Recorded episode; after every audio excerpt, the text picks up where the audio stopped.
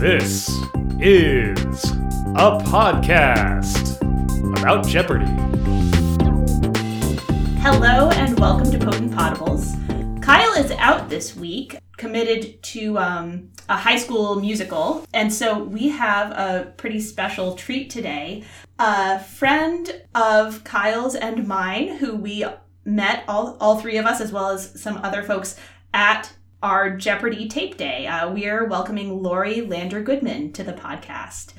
Lori was uh, with us when we taped our shows. She defeated the returning champion at the beginning of season 35, Rick Terpstra, um, and she won her game with 34,401. Unfortunately, on her second game, that was Kyle's first game, and he uh, defeated her in that game and went on to his seven game winning streak. As well as being a Jeopardy champion, she is the executive director of a nonprofit in Goleta, California. So, welcome, Lori. Thanks for having me, Emily. I'm really delighted to be here. We're so glad to have you. So, Kyle's out, but as usual, we are going to be talking about this week's Jeopardy episodes. We're talking about the week of February 24 through 28. After that, we're going to move into a deep dive. Lori has brought a deep dive about a topic I'll be trying to guess, and we will finish with a quiz. So let's go into Monday. Sounds good.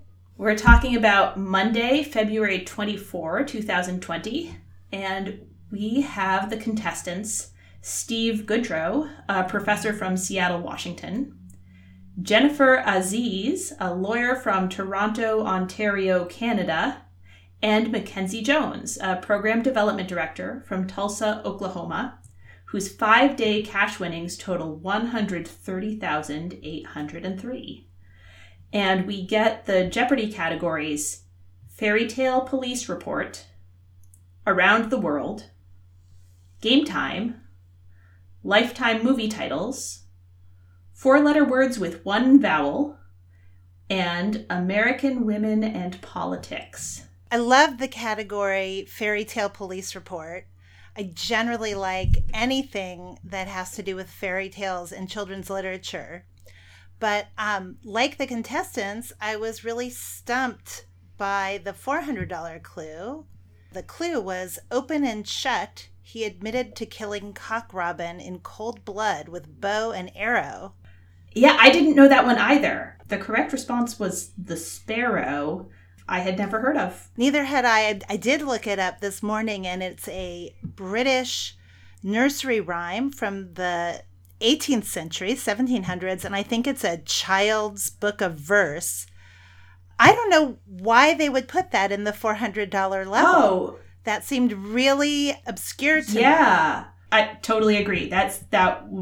I mean, I wasn't surprised it was a triple stumper. It, that seems like they miscalibrated the difficulty level on that one.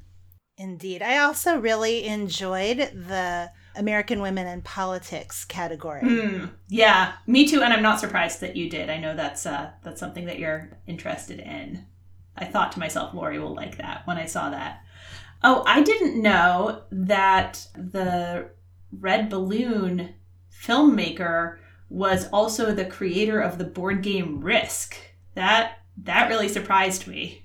I didn't know that either. That's I love Jeopardy questions, that category game time. I certainly could figure out all of the answers, but I learned a lot from the questions. Yeah. Or vice versa. Mhm.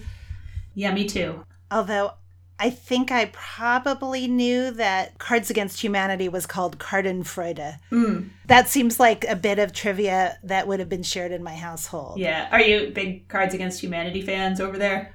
I'm actually not allowed to play it. My uh, son started playing it while he was in college, and when I expressed interest, he's like, "Nope, you are not allowed to play this game." so, so I have never played Cards Against Humanity. Okay, I, I could see not wanting to play Cards Against Humanity with one's with one's parent. you would think not. We get the daily double at clue number six. It's in the around the world category at six hundred. Steve finds it and wagers a thousand. That's a true daily double for him. Uh, he's in the lead. Mackenzie has eight hundred, and Jennifer still has zero at that point. He gets the clue the co princes of this tiny country in the Pyrenees are the French president and the Bishop of Urgell. He correctly responds, What is Andorra? And that's one of those things that the co princes of Andorra is something that comes up enough in trivia that, you know, if you're if you're a trivia person, you should file it away if you haven't already. That makes sense. I didn't know it from co-princes, but when I think about a tiny country in the Pyrenees, Andorra is what comes up for me. Mm, yeah, yeah. I think that's a that's another. I think those are those are two um, two totally reasonable routes. There was a triple stumper on the 26th clue in the American Women in Politics category. The question was in 1996 and again in 2000 Winona LaDuke was the vice presidential running mate of this Green Party candidate. How quickly we've forgotten Ralph Nader. Yeah, I um this was one where I figured my age meant that it was an obvious answer for me and neither Jennifer nor Steve was able to ring in correctly. Uh, I think someone guessed Jill Stein. Ralph Nader was such a big factor in the 2000 election. Right. I had strong feelings about him. Mm-hmm. So that's burned into my brain as current politics, not really history. Yeah. Similarly, um, Madeleine Albright, though they got this one, uh, it feels very current to me. I have had the opportunity to meet her a few times. Oh. Uh, the first time I met her was shortly after her term as Secretary of State. She was promoting her book, and she was the featured speaker for an event where I was staffing it. And I had the opportunity to tell her that when I was in high school, I aspired to be the first woman Secretary of State. Hmm of course she she did it and um, was very much um, an idol a heroine of mine so it was very mm-hmm. exciting to meet her and she is indeed as diplomatic as they come i've been impressed by what it means to be a diplomat by hearing her speak multiple times yeah oh that's so cool that's a that's a very specific dream for a high schooler to have. Um, I'm not I'm not surprised, but well, that's, I that's cool. I didn't even take political science in college, so it, it was a dream that died pretty quickly. But yeah, that was kind of me in high school. Yeah. The scores at the end of the Jeopardy round, we have Mackenzie at 2800, Jennifer at 2400, and Steve at 7000. Our double Jeopardy round categories are electricity, city films, only the good characters die young, 19th century history, three O's for you, and macho cheese. I don't know about you, Emily, but I love cheese. So any category that has to do with cheese makes me hungry.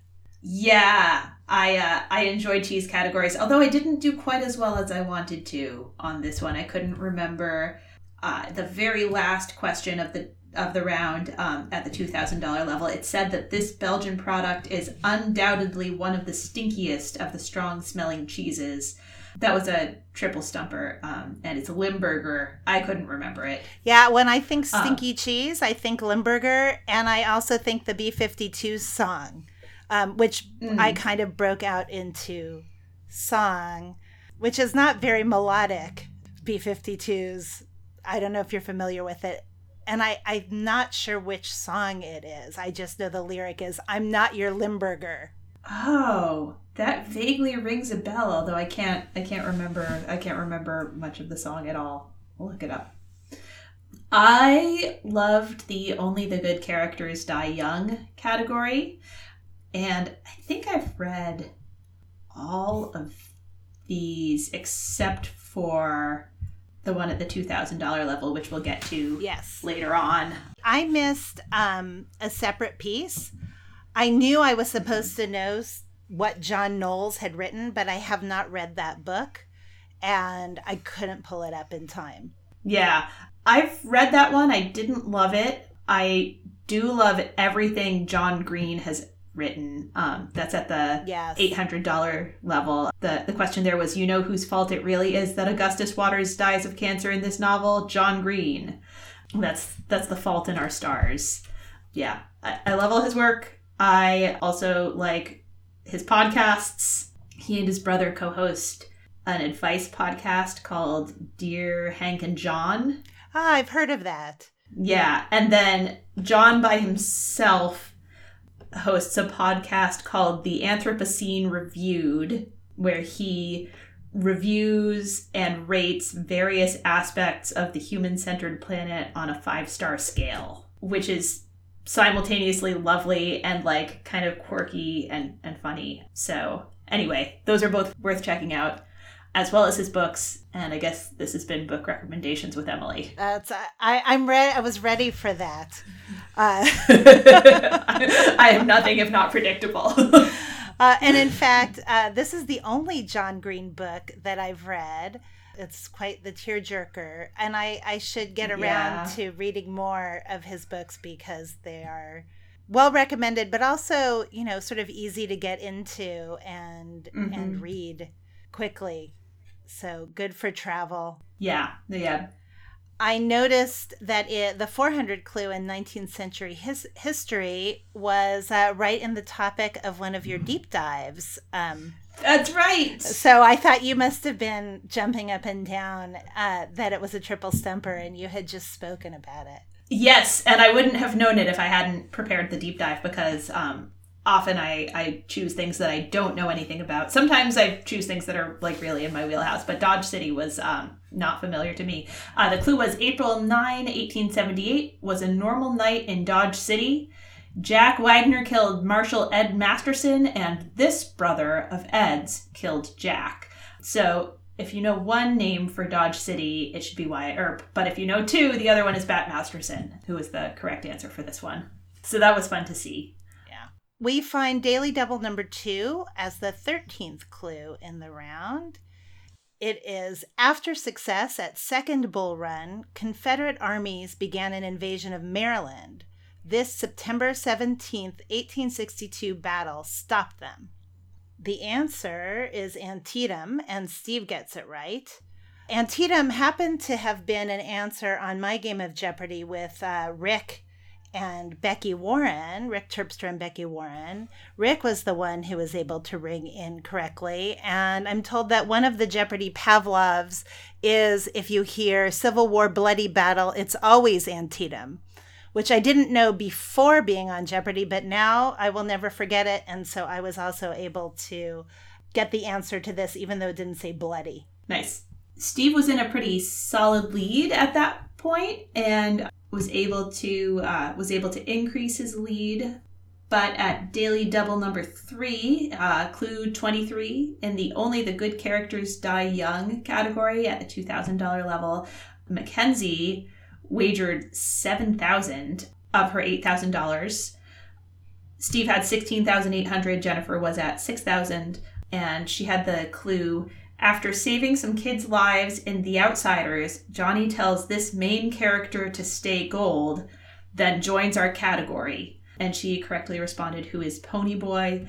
I have not read The Outsiders, but I did just read an Ask a Manager where uh, somebody wrote into, I can't remember her name, Alison, something of Ask a Manager, because someone that this person supervises has been signing off on professional emails with the sign off stay gold pony boy. Oh, and uh, it's a pretty informal a- office but alison of ask a manager encouraged this person to um, counsel their their direct report not to do that anymore. Yes, probably not the most professional sign off. I had ironically seen an article um, that I think may have even been shared by someone who both of both of us know on the outsiders and on the legacy of that book, which was written by a teen and really was the a teen novel in a teen voice. And Huh. so I, I read The Outsiders probably when I was, you know, 13. but I, I didn't remember the details of it. But having read that article, Ponyboy was fresh in my mind. Yeah, I've, I've just, I, it keeps coming up and uh, it feels like a gap in, in my reading. So I, I've, and I figure, I mean, it's young, it's a, it's a teen novel. How long can it take? So I've just added it to my list. So going into Final Jeopardy, Mackenzie has 15,800, Jennifer has 6,800, and Steve has 16,400. Um, so Mackenzie's been able to close that gap up and um, come in in a pretty close second place, heading into Final Jeopardy, where the category is music stars. And the clue is on July 26, 1972, he testified before a Senate subcommittee on national penitentiaries. Jennifer gets it correct with a $6,700 wager, uh, responding, Who is Johnny Cash? Mackenzie has wagered everything, which is strategically not the best decision from a close second, but it pays off because she also has Who is Cash. Uh, Steve has a $15,201 wager. That's a cover bet, but he's written Who is Elvis Presley? So he drops down and Mackenzie is our winner going into Tuesday with a hefty, a hefty payday. I'm kind of wondering, yeah. you know, with that bet, if at a certain point you say I I will either maximize or it's okay if I'm done. You know, where the competitive yeah. juice is in terms of mm-hmm. maximizing your opportunities to win. Um, because I feel yeah. like in the prior week's games, Mackenzie was able to make strategic bets, but I I don't remember for sure. Yeah, I'm, I'm curious. Um, I think I think that she I think she was being strategic in the in the in the prior week. Given that this was a Monday game, you know, and like with the with the five, you know, that she's just come back and gone through the whole briefing and gotten the makeup on, and you know, it doesn't seem like the time to kind of call it quits, you know, or take take unnecessary risks. But maybe she was just really confident in music stars. She's been very strong in music categories. That could be. It could also be that at that point you think she needs Steve to lose to win. Right. So if she thinks she's going to get it right, she might as well bet it all. Yeah. And the, the difference between 1,000 and 2,000 for second place is not necessarily worth uh, strategizing about. But in this case, she was close enough that she could have won with a win or a loss with a closer bet. Right, exactly. So, uh, inspired by this final Jeopardy, um, my daughter and I listened to Live from Folsom Prison while we were cleaning the kitchen and whatnot. And so now my four year old is a Johnny Cash fan. Oh, that's awesome. she has she has eclectic taste in music. Um, she she likes the Beatles. She likes Rihanna. She gets very specific about what she's into, but now she's into Johnny Cash. So I think I'll call that a win. I uh, you have to you have to know that Johnny Cash recorded some of his best known albums at Folsom Prison and San Quentin, right? And is there one more? I can't remember. I don't know, but I do know that associating Johnny Cash with Folsom Prison is another one of those trivia things that um, I've needed to learn actually post Jeopardy. And I, I believe it came up in Learned League maybe last season. Yeah, I think last season sounds right. Um, that got really seared in for me because I missed it on Learned League and then met my husband at pub trivia where it was a Geeks Who Drink franchise pub trivia, and we had um, a question about it that I was able to get right because I'd missed the same, like a similar question six hours earlier. Right. Well, that'll do it. Yeah. so for Tuesday, our contestants are Sanda Kin, an artist and performer from Los Angeles, California, Christopher Cartagena, a social studies educator from Royal Palm Beach, Florida, and Mackenzie Jones, a program development director from Tulsa, Oklahoma, whose six day cash winnings total 162,403. So I noticed immediately that Sanda is from Los Angeles. And one of the things that I figure when there is someone local from you know sort of from within a hundred mile radius of uh, Culver City, which Culver City is basically in LA, it usually means if it, and it's a Tuesday, it usually means that person has been there for a full day of taping before as the as a local alternate was not called and is now called back and is part of the regular contestant pool. Right, like like you. Yes, just like me. So one of the things I've begun to look at when I'm watching Jeopardy is if it's a Friday and there's someone who's again within that 100 mile radius, they're taping on a Wednesday. And if it's a Friday and there's no one from the local area, they're taping on a Tuesday. Oh, yep, that's right. Yeah, I, you can back it out like that. It's it's kind of fun to have the the insider perspective on that. I think. And you and I share the experience of sitting through a whole tape day and then getting called on the second day, which I think is really the way to compete. Not that you have any control over. I think it's a Whether- huge advantage. I yeah. So the categories for the Jeopardy round are the Constitution says, geography, whose number one album, inch word, inch word, and inch is in quotation marks, distill crazy, and after all these years. So we have a little punning going on with the writers there. Mm-hmm. Always fun. I am uh, typically not great at music anymore. I used to be, but as I've gotten older, my the range of music they ask about is broader, and so that means that my knowledge is narrower. Mm, that makes sense. yeah. Basically, anything after about 1985, I'm not very good at anymore. Sanda starts us off in that category with "Baby One More Time," which, uh, for even for me, I knew that.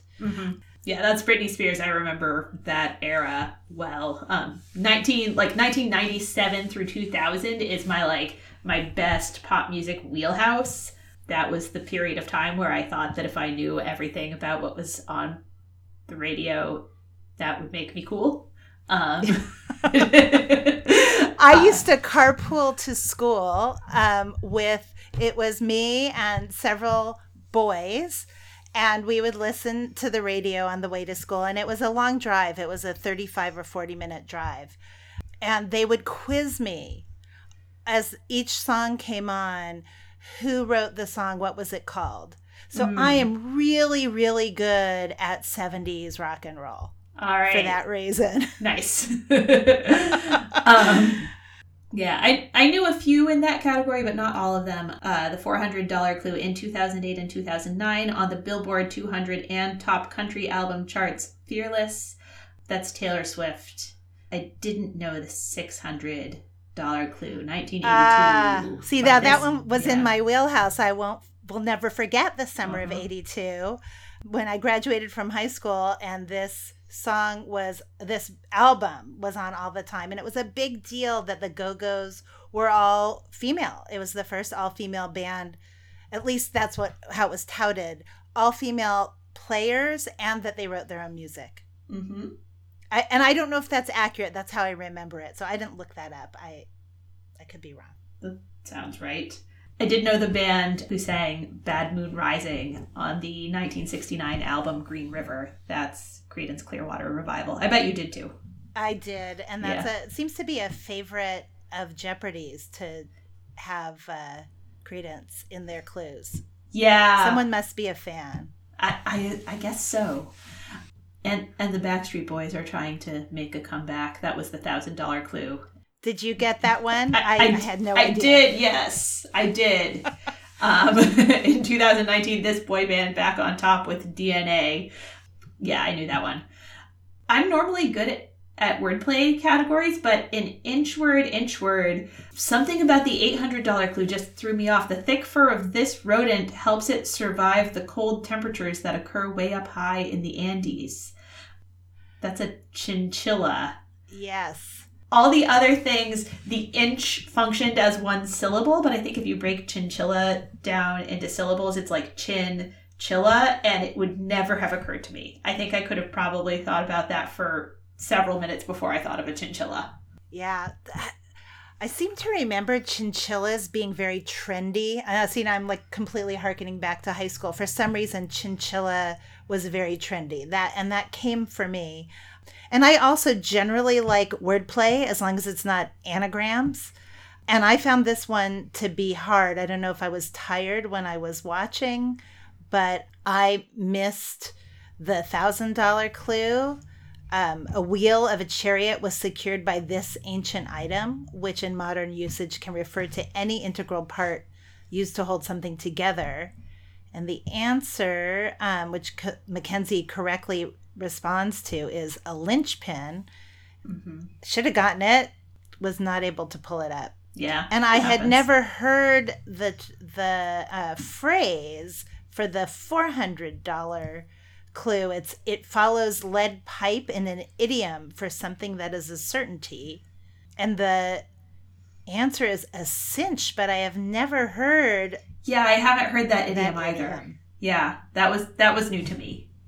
We find the Daily Double at clue number 20 and the the clue is along the Mediterranean there's a French and an Italian, this Italian for coast. It is found by Christopher, and he wagers 2,000 of his 3,400. Um, he's leading at this point. Uh, has 1,800 and Mackenzie has 1,400. So if he misses it, he'll be tied for third with Mackenzie. But he answers correctly. What is Riviera?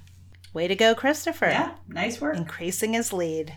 So at the end of the Jeopardy round, uh, Mackenzie has 4,600. Christopher is in the lead with 7,200. Sanda has 2,800, so picks first in Double Jeopardy, where the categories are pro bonobo work, antonyms, ancient Greek theater, aptly named, that's so 500 years ago, and playing real people. It cracked me up how they had a, a really hard time saying pro bonobo work. Yes. Uh, it kept coming out pro bono.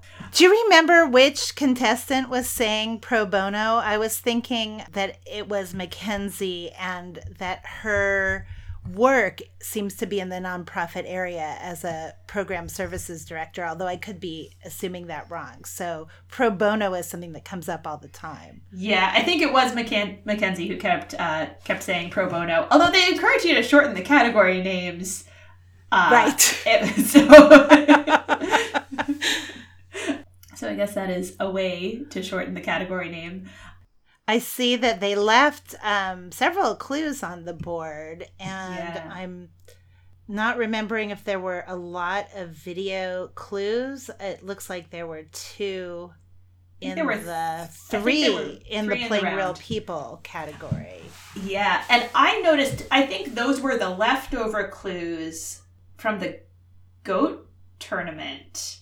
Right, there was one presented by Christopher Plummer one presented by Bryan Cranston and one presented by Ryan, Ryan Reynolds. I think each of those three celebrities presented a whole category of clues in the GOAT tournament. And so I think that um, Jeopardy always has a sixth clue for each category held in reserve in case there's some kind of problem with a clue, either something that is like a like a like a factual kind of problem where they decide that the that a clue was written in an ambiguous way or, or something like that. Or if there's like a technical glitch like you know the buzzers don't work uh, or something is supposed to play and doesn't i think can also be a reason that they would throw a clue away and try again. So i'm guessing that these were like the sixth clues from from that event Good deduction. Yeah. Thank you. um, Have you seen um, any of those sh- any of those movies? We saw Judy uh, not that long ago, and Renee Zellweger won the um, Oscar for her performance. It was outstanding.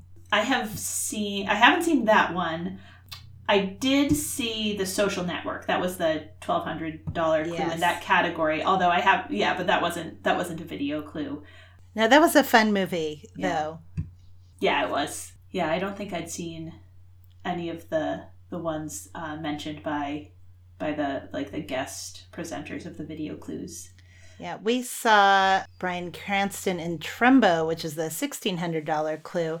I think that was also a, a nominated film a few years ago, but I don't recall um, if he won. Yeah, I don't, I somehow don't think so. Yeah. I got to see him on Broadway in the play Network. Ah, maybe maybe last year. Um, he is a phenomenal performer.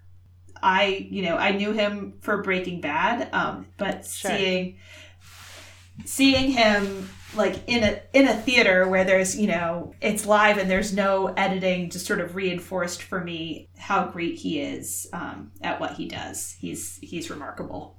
What I miss most about living in New York, and perhaps the only thing I miss about living in New York, is being able to see shows on Broadway. Yeah. Uh, so it was a great pleasure when I was there um, last month, or two months ago now, and was able to get in a couple of uh, shows. yeah. I'm I'm sorry I missed you when you were out here. I was out of town while you were here. Yeah, it would have been fun to play trivia with you. We Yeah. we did well. Nice. Um, were you? No thanks to me, by the way. Yeah, I assume so. Yeah.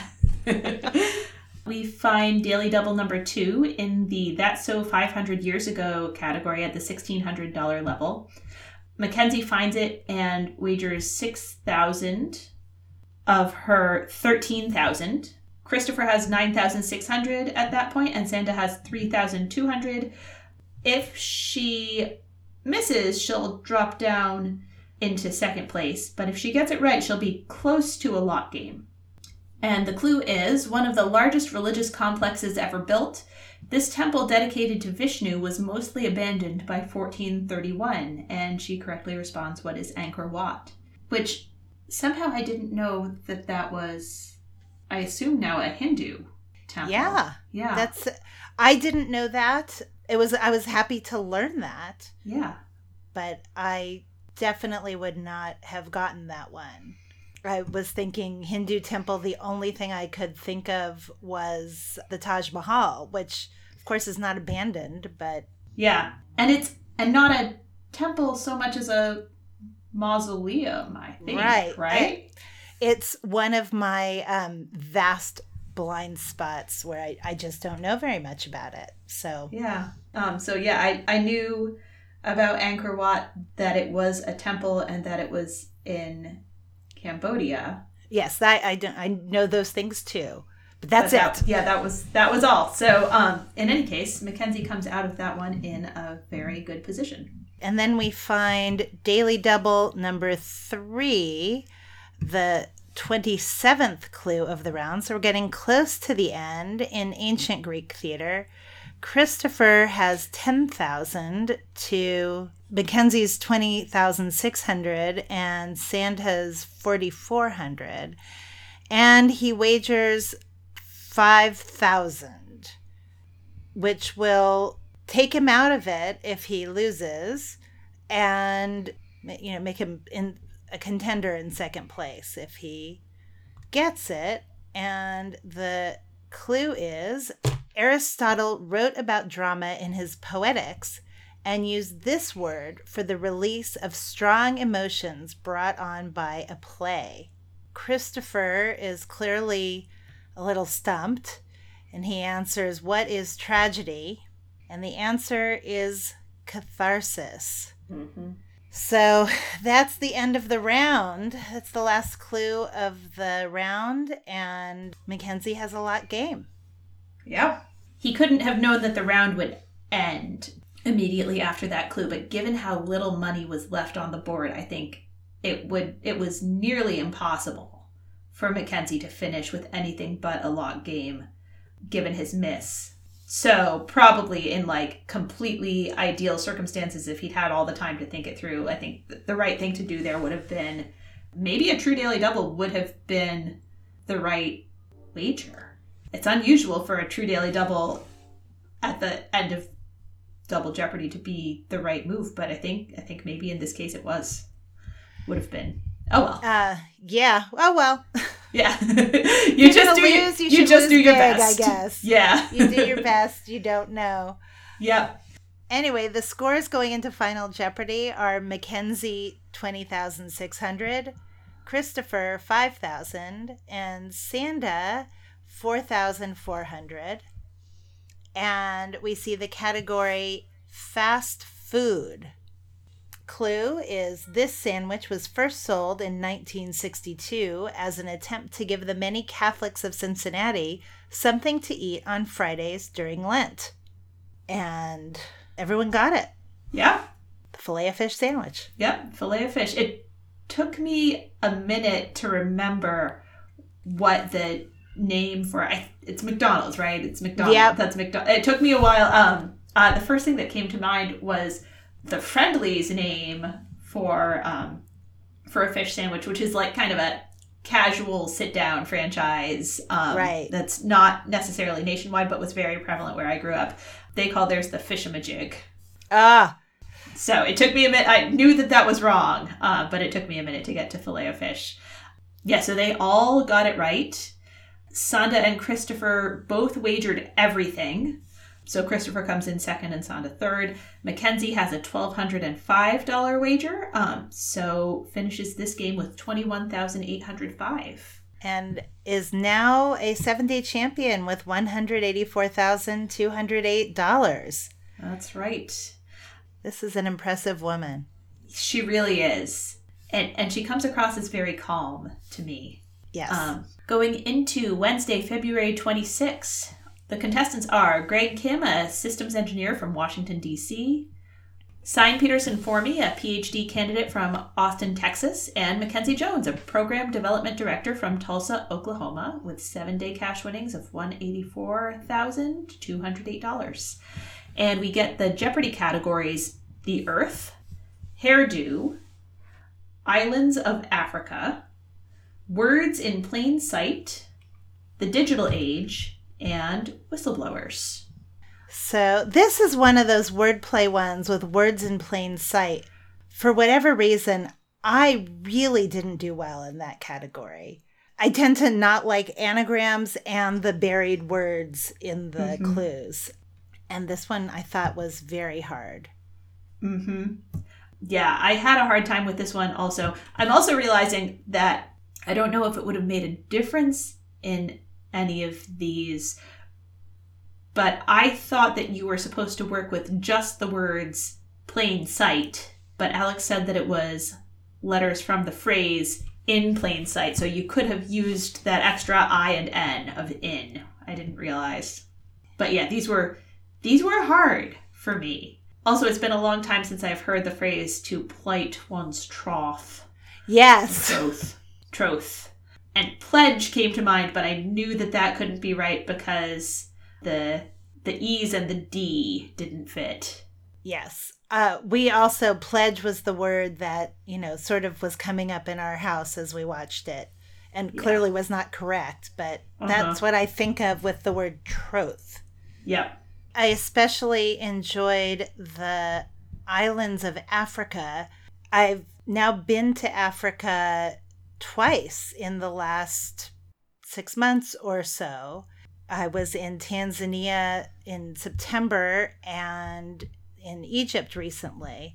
And that has made all the difference because uh, when I played Kyle, we had an Africa category. The category was Mali and it was my undoing and i i couldn't get anything in that category not that i was in mali but i i think africa is one of those places that westerners you know for all the obvious and maybe less obvious reasons we just don't know very much about and travel is a great way to learn more about the world so Mm-hmm.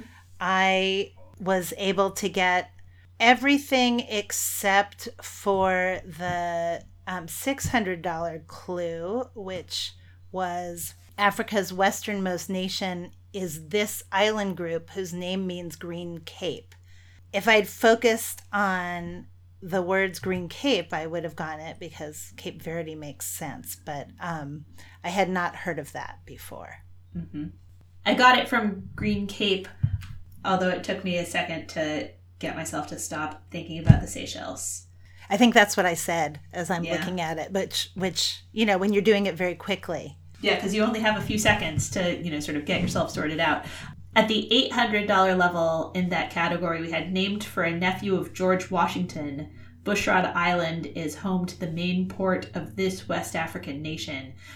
And this isn't exactly a Pavlov, but knowing like the, the history of Liberia and that it has this kind of connection with the United States I kind of think it was Monroe, it was under Monroe's presidency um, that Liberia was established. Right. But, I mean, yes. maybe I'm just coming up with that because the capital is Monroeville. Yeah, the capital is Monrovia.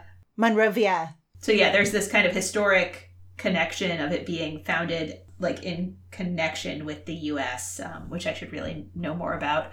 But you don't need to know anything about Bushrod Island to see to think about uh, which African country has places named after like U.S. figures, and know that that's Liberia. And I had just been for the $400 clue is sites on Elephantine Island in this river across from the city of Aswan include the temple of Gnu- Khnum. Um, and the answer is the Nile. And I had just been on Elephantine Island. Nice. Uh, so that one was, you know, very exciting. Yeah, Nice to uh, have something so relatable. that's really fun. Yeah. We find the daily double include 10 in the earth category. Mackenzie finds it. It's the 10th clue, and she has 3,200. The other two players, Sign and Greg, have 400 apiece, and she makes it a true daily double, which makes sense for early in the round for mm-hmm. sure. The clue is this is a narrow strip of land connecting two larger land areas, like the one connecting North and South America. Mackenzie struggles for a bit, I think, with the pronunciation. She clearly knows what she wants to say, and she's not quite sure how to pronounce it, but she gets it right. It's an isthmus. Mm-hmm. It, you know, isthmus is spelled I S T H M U S and pronounced isthmus. And I really heard her try to get the TH in there. So, but she did a great job and she got it correct. Yeah. The the Jeopardy contestant coordinators are very clear that you don't necessarily need to pronounce things correctly if your pronunciation makes clear that you know how the word would be spelled. And so in this case, I, I imagine she she didn't know the correct pronunciation, so she's like, I've really got to get that th in there so that they know that I know it's there. Exactly. At the end of the Jeopardy round, Mackenzie has 8,800. She's in a pretty solid lead because Sign and Greg are tied with 3,400 each. And going into Double Jeopardy, we get the categories Triumph of Arches, International Airlines, Hit and Run, run in quotation marks, Let's Speak Hindi, Names of the 1920s, and Literary Lee. I always love it when we have literature categories. They tend to be really fun for me. Yeah, I, I agree. They struggled with this one, and so did I. Yeah, how did how did you do in this in, in the literary Lee category, Lori? Yeah, of course. Um, the first, the four hundred dollar clue. Uh, this author who dealt with race in Southern ways um, refers to Harper Lee. That one I I think was very accessible, and then it got much harder. The eight hundred dollar clue, the Jack Reacher series include Make Me and The Affair, and it's Lee Child. And I did in my house pull it out right before the buzzer, but I wouldn't have rung in. You know, had I been actually playing, I didn't have confidence in that. I haven't read any of those books. Yeah, yeah, I could I could not pull that one, and I didn't know the sixteen hundred or the two thousand dollar clues. I did know the 1200 children's author Virginia Lee Burton created Mike Mulligan and his This Digging Machine. That's a steam shovel. Mike Mulligan and his steam shovel. That one was a triple stumper. Yeah, that one I I could picture it, but I couldn't. I I don't know if I read that book to my kids, but certainly not in the last twenty plus years. Yeah, I've guessed Virginia Woolf for the um, 1600 one. That seemed right, but again, I didn't. I would not have rung in on that. But the $2,000 clue, his Spoon River Anthology Poetry Collection, was turned into a Broadway musical in 1963. That's Edgar Lee Masters.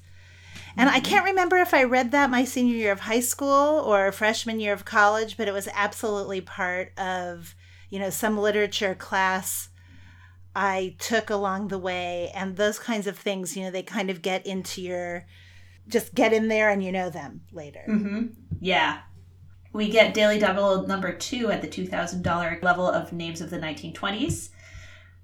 Mackenzie finds it and wagers 5,000 of her 12,000. At that point, Greg has 6,600 and Sign has 3,400. And she gets the clue these two Italian born men were executed on August 23, 1927, still maintaining their innocence. Um, she correctly responds, who are Sacco and Vanzetti, who were. Um, I believe that in the game I played with Kyle, he answered Sacco and Vanzetti. We had something on Mafia Men, another category I really bombed in. Mm, we find Daily Double number three and Clue 28, close to the end of the round at International Airlines. Sign finds it and she has $5,000. Mackenzie has 20,600 and Greg has 6,200. So even if she were to double up on it, which would take her to 10, there's only 4,000 left on the board if she were somehow to get all the remaining clues, she could have put herself into contention. mm-hmm. But as it is, she wagers 2000 on International Airlines. And the clue is Air Atlas merged with another carrier to become the royal airline of this country. Sign guesses what is Sweden? The correct answer is Morocco, and she drops down to three thousand dollars. I don't know if there was a way to know that other than just knowing it. I don't know if there's some connection I should have between the word Atlas and Morocco. Yeah, I was struggling with this because I knew it was referring to the Atlas Mountains, and I oh, knew Oh, the the, Atlas Atlas, Mountains, Mountains, were in Africa, and I couldn't pull up which country they were associated with. Right. and and you know atlas is a map so, uh, you know it's a book of maps so there's Right. it's not obvious that it's referring to the atlas mountains Yeah. um, and maybe you don't study your mountains or maybe you study them and you forget them right. but that was the link there that yeah. was how Thank you for reminding could- me. I think I think Alex even said it after the clue, but it didn't somehow it didn't stick with me even having just watched it. So that so that's the that's the access point. But yeah, that's that's tricky. I, I think um, you know perhaps if you're really a geography whiz you would come up with that right away or certainly if you had traveled there Mhm. but for um, just the work of trying to memorize things that you do when you're preparing to be on Jeopardy. Um, I don't know about you. I found that any of none of that mattered in gameplay. It could have helped in something like a daily double or a final Jeopardy situation where you have a slightly more time to think yeah. but um, there were things that came up when I played that were things we had talked about in the car driving down the day before, and I just couldn't get them confidently during the game. Yeah, I, I agree. I mean, I, uh, in retrospect, I sort of wished that I'd started prepping seriously for Jeopardy as if I was going to be on from the day that I got invited to audition. Somehow I didn't really think that I was ever going to get the call, and so it came and took me completely by surprise. And I had about about four weeks to prep. Right. Yeah, for me, the things that the things that I studied and locked down ages ago those are instant recall but anything that i that i kind of crammed in the last few weeks i i had would have had a hard time getting to Right. Furthermore, the things I crammed in the last few weeks, I don't remember now, you know, 18 months later, yeah more than 18 months later. Whereas mm-hmm. The things I know, either because they're Pavlov's or like Edgar Lee Masters, where, you know, I know it. I didn't have to learn Yeah. it. I know it now. Mm-hmm.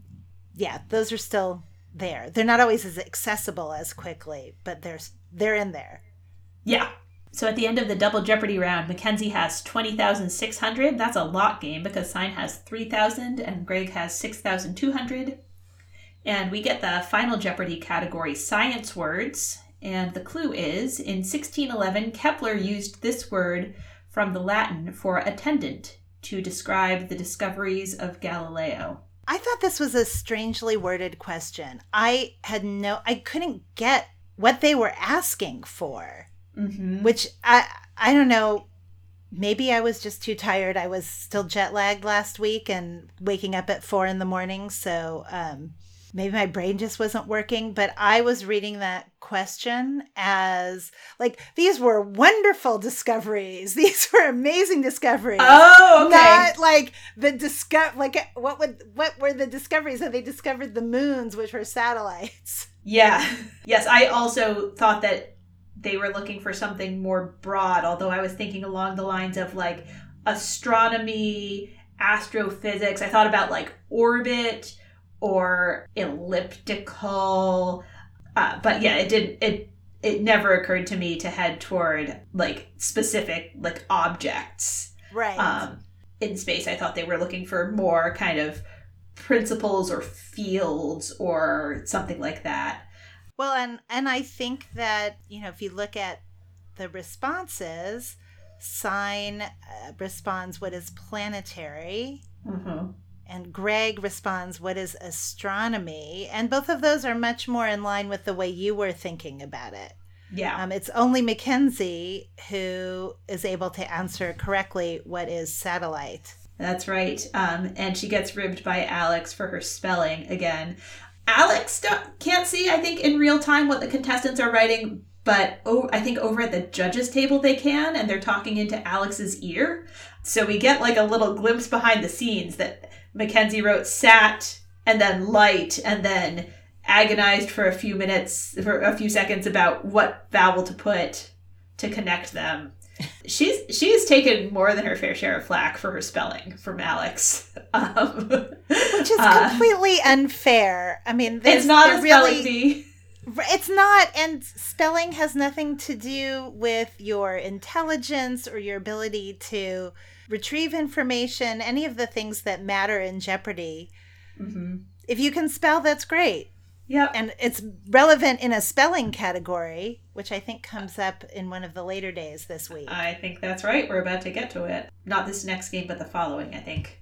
Yeah, but no, you're totally right that it's it's a totally different kind of it's like a different kind of intelligence to uh and and not one that you're required to have for Jeopardy. And so I think this is maybe Mackenzie's third time of really knowing the correct answer, you know, and and you know, in situations where not everyone does, but having having a minor spelling error and I don't know. I just feel bad for her that Alex keeps making fun of her spelling on TV. But yeah, really, enough. You're good, yeah. Mackenzie. but, you know, I guess she's getting a big check for it. So, um yeah, maybe she can just let it slide. Yeah, she had a zero dollar wager in this in this one, but uh, she finishes with twenty thousand six hundred. Um, so she is an eight day champion as we go into Thursday. Okay, that brings us to Thursday, February 27th, and our contestants are Aaron Getch, a law student from Macomb, Michigan, Allison Sujit, a software quality assurance al- analyst from Louisville, Kentucky, and Mackenzie Jones, a program development director from Tulsa, Oklahoma, whose eight day cash winnings total 204,808. She has broken the $200,000 barrier. Our categories in the round are walls and bridges, magazines come and go, annual events, D in American history, and Alex reminds us that each correct response will begin with the letter D. Cast your pearls, and in this case, cast is referring to who was cast in that movie or that show. So they want the, the star. And before swine. And then in that case, each correct response will be a word in the dictionary that comes up uh, just before swine and begins with SWI. That's a lot of instructions. Yes. Yes, it is. they did reasonably well. They uh they missed one, but I wondered if if like the uh excessively specific instructions tripped them up a bit. I forgot. I kept forgetting that D in American history would be words starting with D and shouting out wrong guesses that did not start with D. yeah.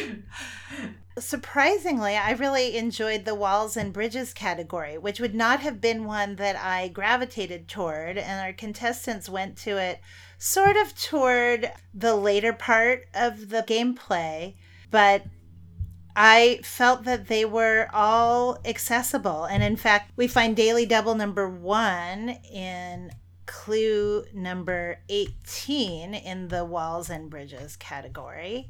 Aaron finds it he has 3,000. He's in the lead. Mackenzie has 1,600 and Allison has 2,800.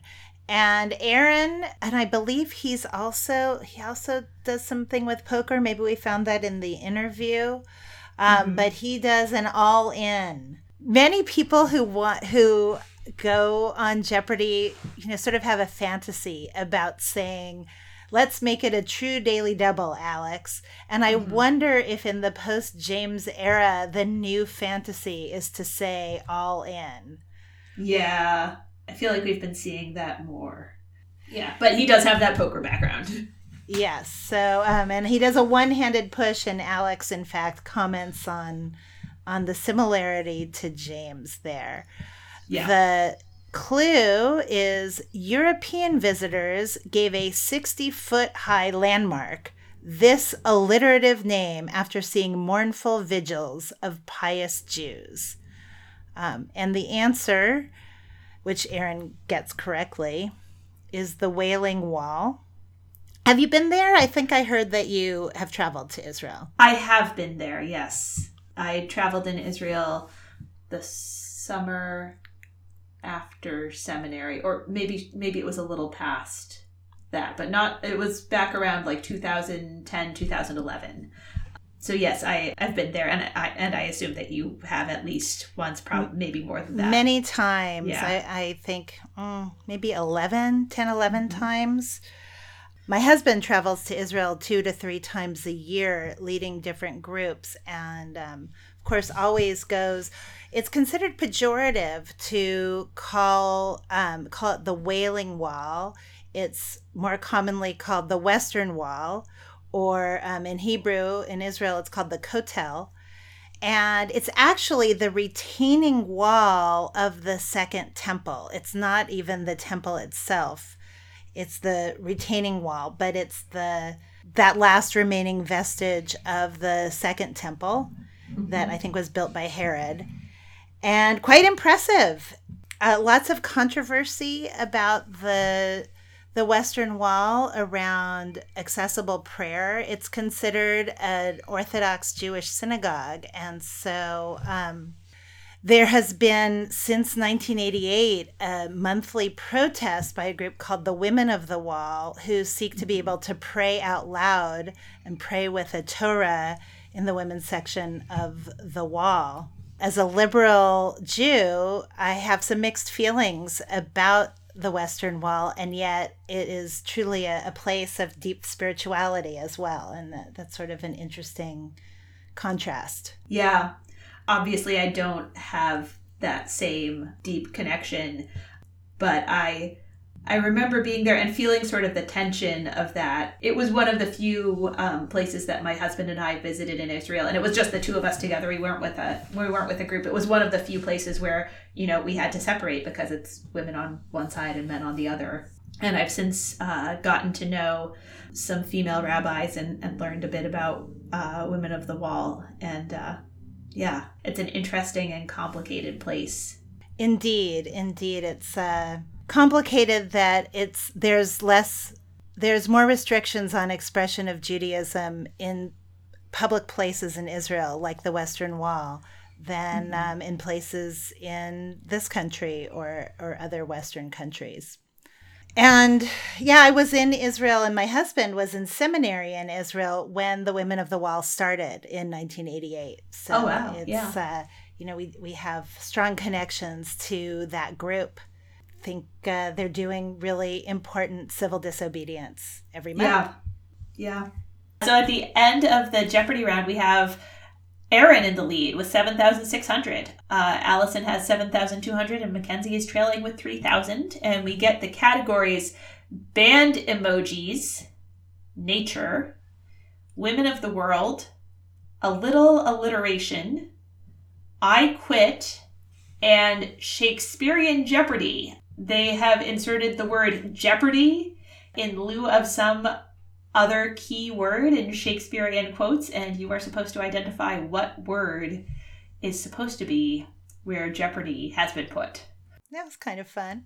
Yeah, it was fun. Although I struggled with sort of the bottom half of the of the of that category. The the top two I got, the top three I got, and uh, the sixteen hundred and two thousand I uh, I got tripped up. Me too.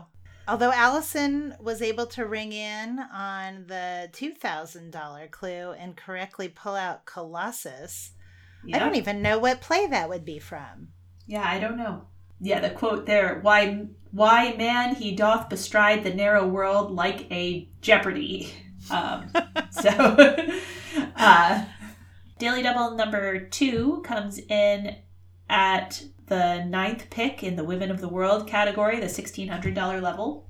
Alison finds it and wagers 4,000 of her 10,000. Uh, Mackenzie has 7,800 at that point, and Aaron has 8,400. And Mackenzie gets the clue widow of an anti Somoza newspaperman.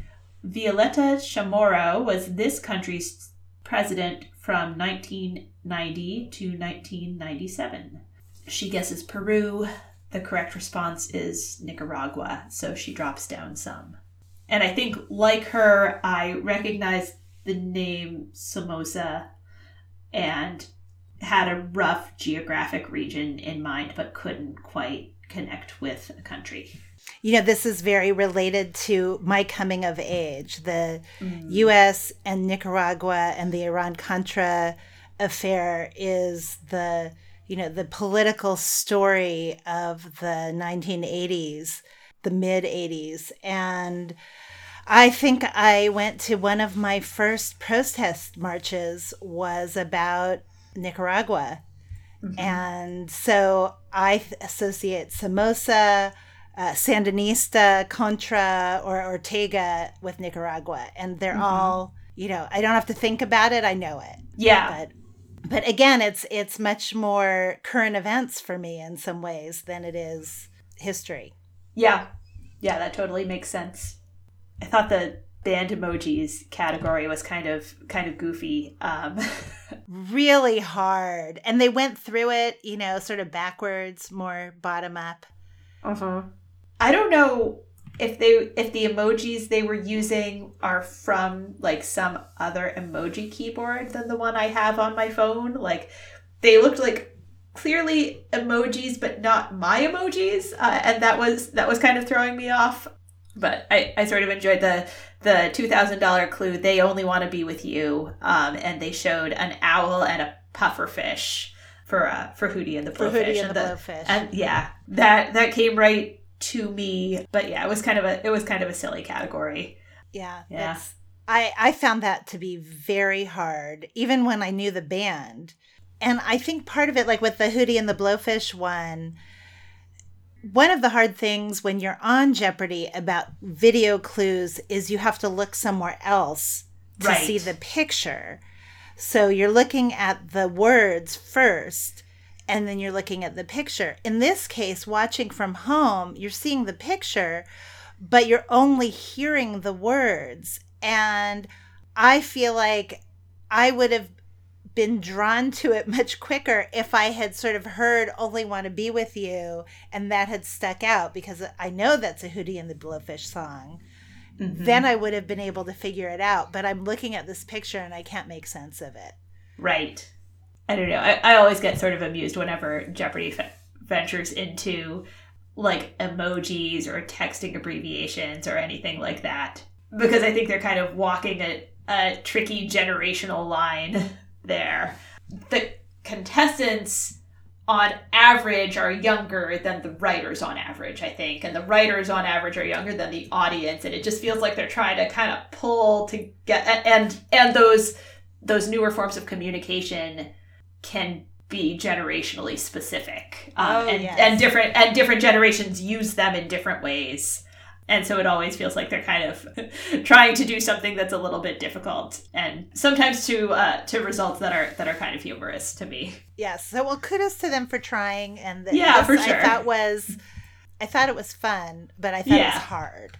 yeah i i, I agree I, I thought it was hard So we find we find daily double number three on the seventeenth clue of the round in the nature category. Alison finds it, and she has eight thousand dollars to Mackenzie's nine thousand and Aaron's eighty eight hundred, and she wagers three thousand, which will put her in the lead, and still keep her in contention if she misses it. And the clue is extending for about 1,250 miles and visible from space. This marine feature has been called the world's largest ecosystem. The correct response is the Great Barrier Reef, and Alison gets it correctly and raises her score to 11,000. As it turns out, the Great Barrier Reef was um, a correct answer, I think, in my first game that I was able to ring in on.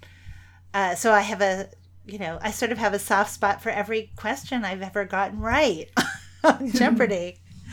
Uh, but also, I had been, um, had been on an Alaska cruise a few weeks before my tape day, and in the cruise trivia, there was a question about the Great Barrier Reef, and to my team, I said, "This could come up on Jeopardy." So you know, that was just a little fun, fun thing to see those things that mm-hmm. come up over and over again. yeah oh that is fun Okay, so the scores at the end of the Double Jeopardy round are Mackenzie playing from third place at 11,400.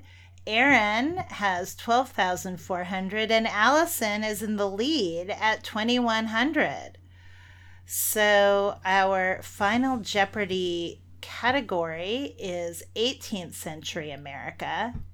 And the clue is the first census in 1790 listed 24 urban places. This port was the most populous one in the South. Uh, that's a very apt question to be having because Census Day is coming right up on April 1st. And certainly in California and in my work, we're doing a lot of work to ensure that everyone is counted. The contestants have to figure out what port what southern port would uh, would have been had a sizable population in 1790. We go to Mackenzie first, who correctly gets what is Charleston, and she's wagered 9,601. Um, Aaron also is correct, and he has bet everything 12,400 gets what is Charleston. And Alison, unfortunately, though she's played a great game, ha- is unable to get Charleston writes what is New Orleans, has wagered the correct cover bet of 3801, drops down mm-hmm. to 17,199 for her final score. Finishes in third. And smart of Aaron to go all in on this one. This is one of the situations where you should make a big wager from second place because Alison making a cover bet drops down only to 17,199, still above where Aaron is. So the only situation where he could win would be if she gets it wrong and he gets it right with a big bet. So in that kind of situation, you might as well just bet everything. Right. Also, he has to cover um, Mackenzie as well. Right. And they're that's close. true. Yep. So, um, yeah. You might as well go all in. The the any other calculations, you're just worrying about second place, and and that's Mhm. you know possibly not worth it. Yeah.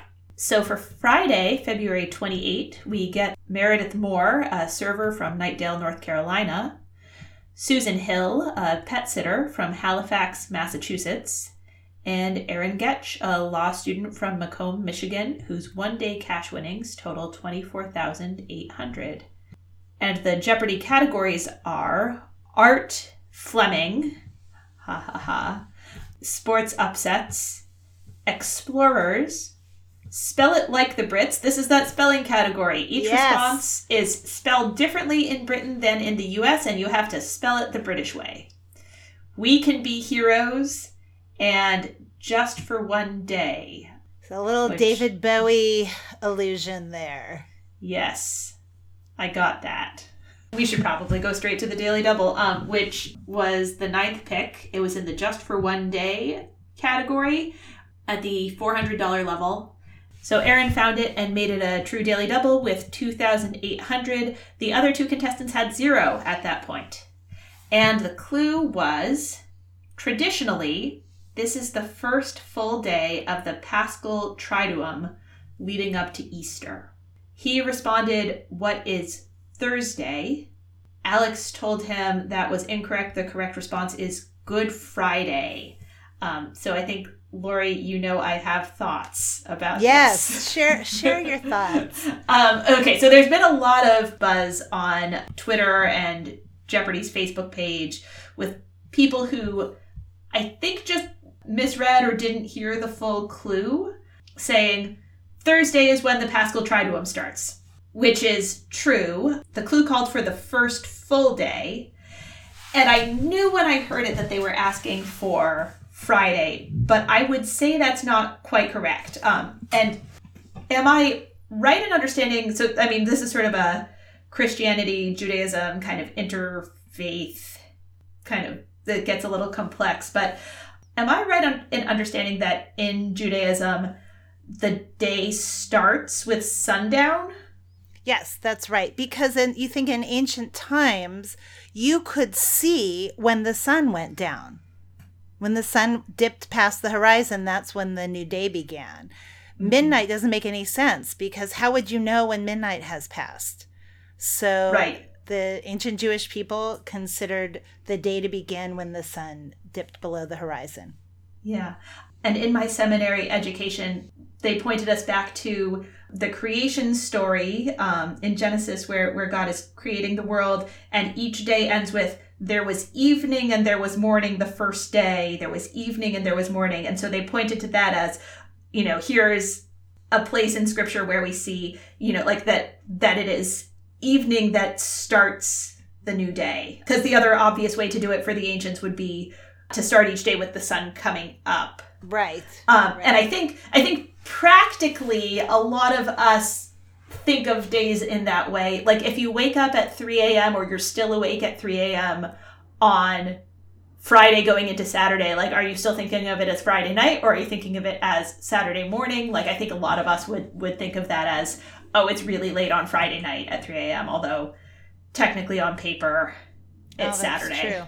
Um, You, I hadn't thought about this until just this moment, but I've begun reading the Daf Yomi, which is the daily Talmud portion. So just like Jews read a, a section of the Torah, the first five books of of the Jewish Bible, every week, and they mm-hmm. cycle through an entire year, they do a cycle of the Talmud that is seven and a half years long and I haven't been good about keeping up with it, but there was a big section on when you can say your evening prayers. Hmm. And I'm thinking that people, that even in ancient times, people might, might not have been awake the moment the sun came up. But you know when the Oh, sun yeah. comes down because there is, just as I'm thinking about, there's a lot about do you say your evening prayers when the sun goes down? How late can you say them? What's still considered legitimate? And of course they want you to say the shema which is the you know the main prayer and so they're pretty pretty flexible about how long you can still say it to be considered the evening prayers so i hadn't thought of it until we had this conversation but perhaps morning was uh, harder to pinpoint because people were Yeah, oh, not that makes sense. necessarily awake Yeah. Yeah. So the Paschal Triduum goes from uh, Maundy Thursday in the evening um, when we are commemorating Jesus' Last Supper with his disciples through Good Friday, where we're, we're remembering the crucifixion. Holy Saturday, he was in the tomb. Easter Sunday, we are observing like the resurrection. And in a very high church tradition, which mine is not, you would have a Easter Sunday afternoon service. And there are stories that in scripture that take place on Easter Sunday afternoon. And so the, the Triduum is a 72 hour period that goes from the evening of Maundy Thursday to the evening of Sunday. Um, and Triduum means three days. Mm. So I was always taught to think of that as three of those sundown to sundown days, which is how Jesus and the disciples would have thought of it. And you see things about their Jewish observance coming out up through and, and their culture's Jewish observance coming up throughout the story of Jesus's crucifixion. Right? They're they're gathered on Thursday evening having a Passover meal. I've heard mixed things about whether it's right to call it a Seder because that ritual, as it's observed in contemporary time, sort of takes shape a little bit later historically. Uh, from what I've heard, it's a little deceptive to refer to that as a Seder per se. And then you can see in the in the story of what happened on Good Friday, it's clear that they're in a, a huge rush to get his body into the tomb, and that's because it's Friday and the Sabbath is about to start, at least from from what I've learned. Um, that would make sense yeah.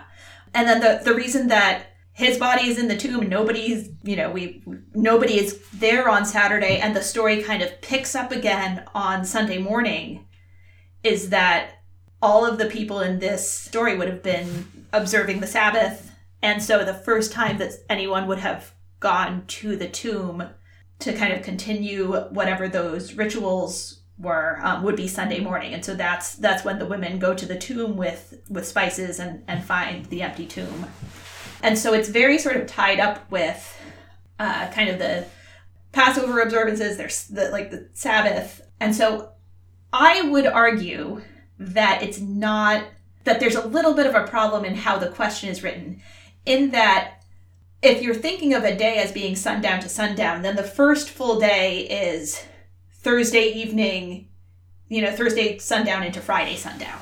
right And to say the first full day is Friday is to kind of dismiss the idea of a sundown to sundown day and say, okay, but Thursday evening is only part of a day and Friday is a full day. You know, so I, I knew what they were getting at, but I also, you know, I, I would expect, what am I trying to say here?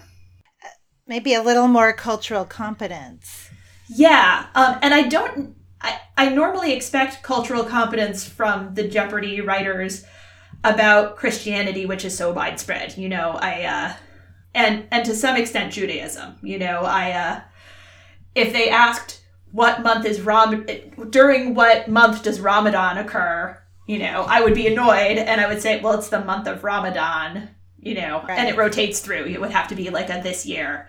But it's that same kind of thing that different religions and cultures think about time and measure time and name time differently. And I think, you know, we've got different understandings of how you measure time running into each other here. So that's my rant. Yeah, I very legitimate and um and I just learned a lot because I had never even heard of the Paschal Triduum before. That term is new to me. Yeah, there's been quite a bit going on on uh, on Twitter and Facebook about about this clue.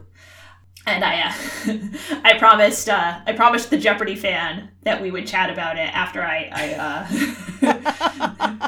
well, I think it's a, it's a good thing to chat about. Yeah, for sure. Because there's been a lot of energy around it. Yeah. Um, I mean, it's it's kind of fun to see people debating the finer points of the liturgical calendar. I feel like this year more than I've ever seen before. I'm seeing, you know, I'm seeing people observing Ash Wednesday. I'm seeing the ash on the forehead, and I, I know you had written a little bit about that as well. And I, I think it's really just that being part of the Jeopardy community has expanded my bubble. Mm. And so, you know, so I'm seeing more diversity. It's certainly not as diverse as our country is, it's not as diverse as I might like it to be, but it's absolutely widened and it's enriching. I feel like, you know, to see whether it's religious or cultural or um, age or area of the country, to have that diversity in um, what people share about themselves is really broadening. Yeah, that's been a real gift of this experience and one that I didn't necessarily expect. Who could have known? Well, we've talked a lot here. I did have one th- comment about um, in the We Can Be Heroes category, the $600 clue is michaeljfox.org spends 88 cents on every of every dollar on research programs to fight this disease. Be a hero and donate a buck. It's wonderful what Michael J. Fox is doing to raise awareness around Parkinson's disease. But as a nonprofit professional, I am really tired of promoting this idea that it's good practice to starve your organization and only spend 12 cents to run the organization. Mm-hmm. Um, and government funding is the worst because they really limit what's called overhead spending. But the the next worst is individual donors who somehow think that you know you don't need to have professionals to do the work. You just need to get get money out there and um, it really starves organizations. So i i just needed to say i wish they weren't promoting this idea. I hear you. I i um i was wondering if that was the direction you were going to head with this. I um am much more interested in knowing how impactful an organization is with the resources it has. And I, I personally in my in my thinking about my giving i don't really care how much is like quote unquote administrative because running an organization well lets you be effective with your resources in in my opinion. I didn't pick up on it at the time but i, I i'm totally on board. Now i share I, your frustration. I was triggered Anyway, at the end of the Jeopardy round, we have um, Aaron in first place with $5,400. Susan in second place with 1,800 and Meredith trailing at $600, which brings us to Double Jeopardy, where our categories are historic people on TV, body parts, higher education geography, transportation, starts and ends with B, and Monsters Inc. Mm-hmm. Which was a uh, a literature category. Inc.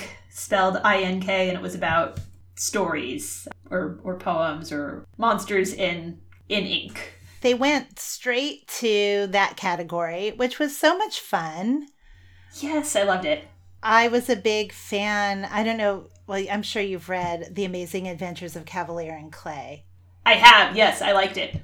I I think it's probably one of the best endings of any novel I have ever read.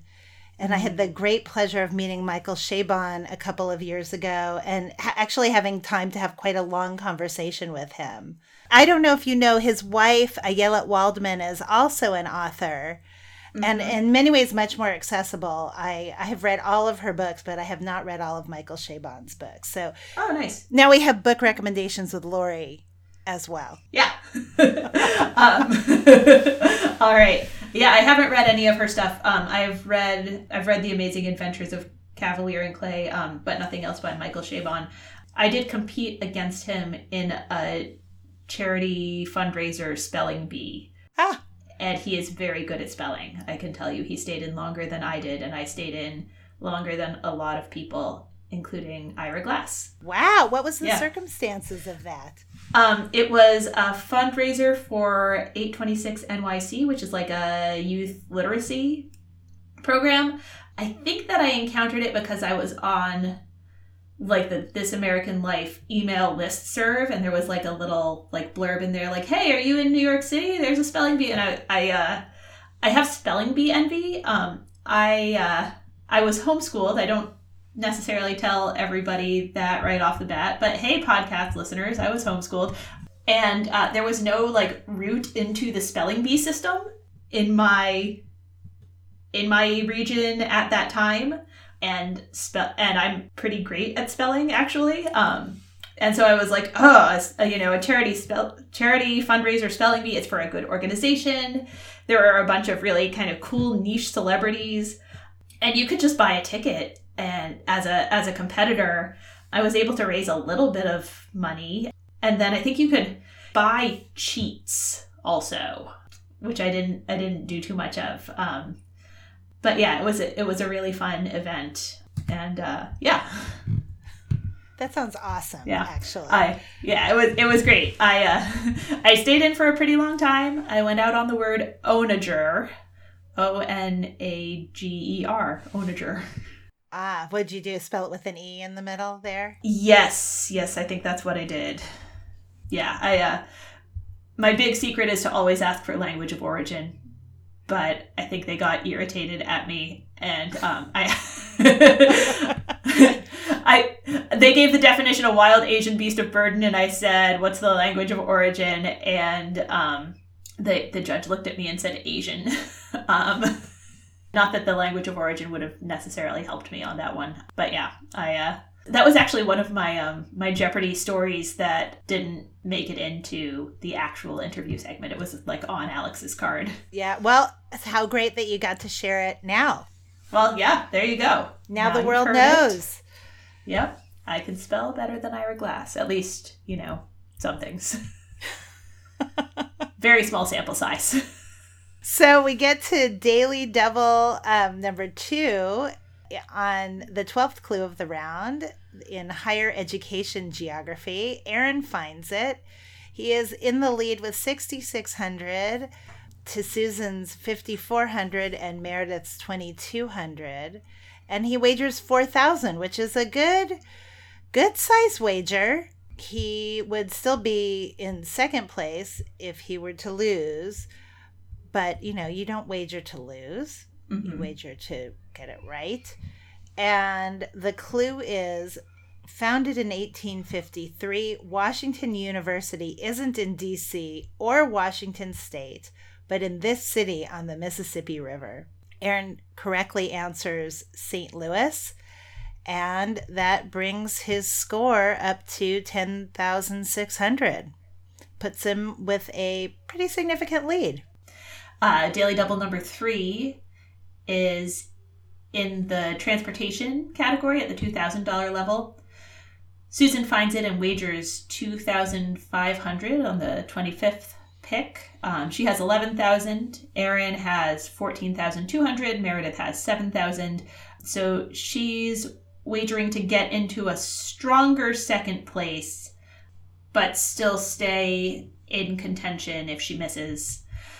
And the clue is the vehicle of choice on the Oregon Trail was this wagon with a type of flat land in its name.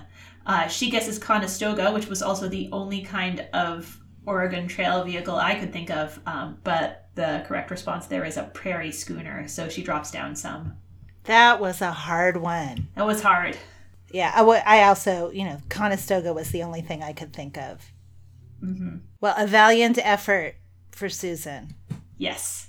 So going into Final Jeopardy, Aaron has 16,600, Susan has 8,500, and Meredith has 7,000. Their category is the Civil War.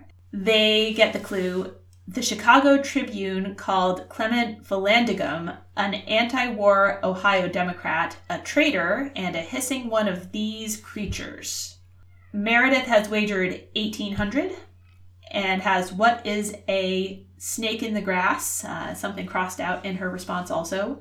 That's incorrect or not specific enough. Uh, Susan similarly has what is a snake with a $1,500 wager.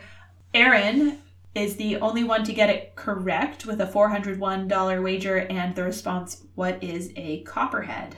So he is our two day champion with $41,801, and we'll see him again on Monday.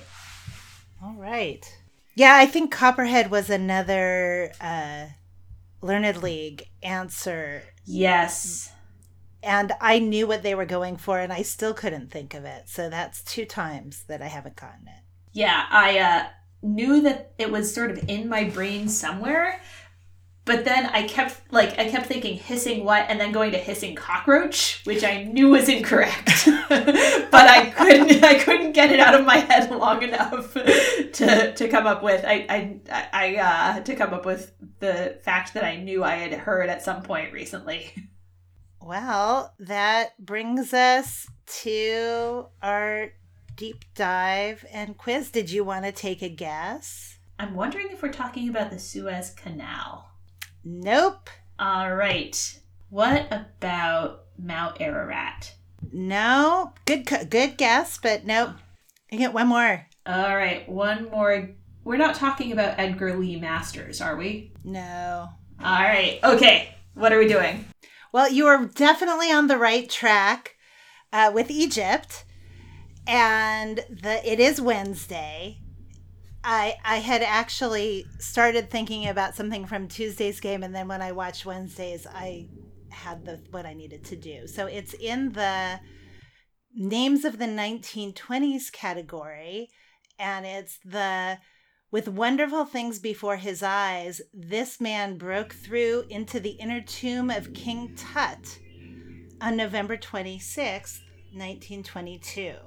Um, and the answer is Howard Carter, who famously discovered King Tut's tomb. So I'm absolutely drawing on my trip to Egypt and really want to go back in time and um, talk about the pharaohs and King Tut, Egyptology, and the discovery of King Tut's tomb. So you Nice. ready? I am ready. I'm excited. I really didn't know very much about ancient Egypt before I traveled to Egypt, and it was uh, fascinating to learn about it. So, the truth is, I did a little less research because my research turned out to be travel. One of the things to just give context about ancient Egypt ancient Egypt is really divided into three different kingdoms with um, different periods in between. So the first kingdom, the old kingdom, are the third to the eighth dynasties, and that is from 2686 to 2160 BCE. Um, and that's when we see building of the step pyramid and the great pyramid. Uh, the the next dynasty the next sort of stable period and in between those periods they have what they call intermediate periods which were more unstable um, and more changeover of dynasties in there. But the the second the middle kingdom which is the 11th to the 14th dynasty is from 2055 to 1650 1650 uh, BCE and Then we find the third, the what's considered the New Kingdom, which is where I'm going to focus. And those are the 18th to 24th dynasties, uh, 1550 to 1069 BCE. And it's during that time that uh, the pharaohs and the priests were building the famous temples, the Valley of the Kings, the tombs that you see. Pharaohs were considered to be gods. And I want to start by talking about King Tut's father. Um, King Tut's father was originally named Amenhotep, which the god that was worshipped, Amun or Amun Ra, was the sun god. And, you know, Egyptians had a polytheistic worldview with multiple gods. Amenhotep changed his name to Akhenaten and really became what was considered the first monotheist. And I, I found that to be fascinating. He changed his name as from Amenhotep, and you can hear the word Amen in there, and I think it means Amun is satisfied. And changing it to Akhenaten, Aten is the god Aten, and Aten is the solar disk. So the idea is that instead of having to worship through the temples and the priests, and then the priests were it were you know ha- controlled a lot of the treasury that the people would only worship Aten and that he Akhenaten would be the embodiment of Aten on earth. So in this way he was doing two things. He was really reinterpreting the religious understanding of society, but also consolidating his own power and um, income. Mm. He was married to Nefertiti, who was his uh, main queen, and he moved the main, the, you know, sort of where the pharaohs lived from from Thebes to Amarna and built really his own city in Amarna, which was a really a monument to himself and to Aten. And that was not super popular with the people. Hmm. They didn't really like being told that the gods they had worshipped all along were no longer God. So when he dies, there's some controversy. People aren't super happy with the idea of Aten and monotheism. And so after his death, it's not clear who is actually the pharaoh there's some theories that it's actually Nefertiti who becomes Pharaoh and she disguises, she's portrayed as a male, but it's not unheard of for a woman to be Pharaoh. In fact, several pharaohs earlier, Hatshepsut was a pharaoh. And again, we saw her temple when we were in Egypt. And she um they portray her she is portrayed as a man like both male and female but really as a male in order to have that legitimacy so there's some thinking that nefertiti followed akhenaten's death and really began the um, transition back to the worship of amun hmm. king tut is not uh, was originally named when he was born named Tutankhaten. So, in other words, his the end of his name was Aten, Tut mm-hmm. Ankh Aten, which is the living image of Aten. And as you know, the sort of zeitgeist of the Egyptian people shifted, and the subsequent pharaohs moved back to the worship of Amun, Tutankhamun was changed. The name was changed from Aten to Amun. So Tutan Tutankhamun is Tut Ankh, which is the symbol for life. Amun, the living image of Amun, which is really symbolizing the return to the gods that they had worshipped before. no more of this monotheism. It's interesting how um, the guides really all talked about this being the first monotheism and comparing it to um, you know even a possibility of an inspiration for judaism which was you know all around beginning around the same time and a monotheistic tradition which was so unusual at that time as I was preparing to go to Egypt, I, I like to learn about a place by reading historical fiction. And mm-hmm. um, I read a book called Nefertiti, and this was all that she was writing about about Akhenaten and Nefertiti, and it was fascinating. Her research was excellent. Anyway, Tutankhamun takes the throne when he's nine years old. He's the last of this royal family, and he is the vizier and eventually successor is Ay, who may or may not have been related to him.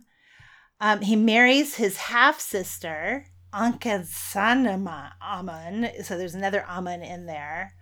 And they have two daughters, which they lose, I think, one during the pregnancy and one shortly after. Uh, which makes sense. They're married, half sisters. Genetically, that doesn't make a lot of sense. And he's nine or ten. He he dies young. He lives to be, I think, about eighteen so, about a nine year reign. And he is the one who fully restores ancient Egyptian religion to the Egyptian people. He was believed to be physically disabled with a deformity of his left foot. Hmm. And in his tomb, they found a cane as well as body armor and bows. And he, it seems like he had other health issues, including scoliosis and malaria they can know this because they found so many things intact from him. Yeah.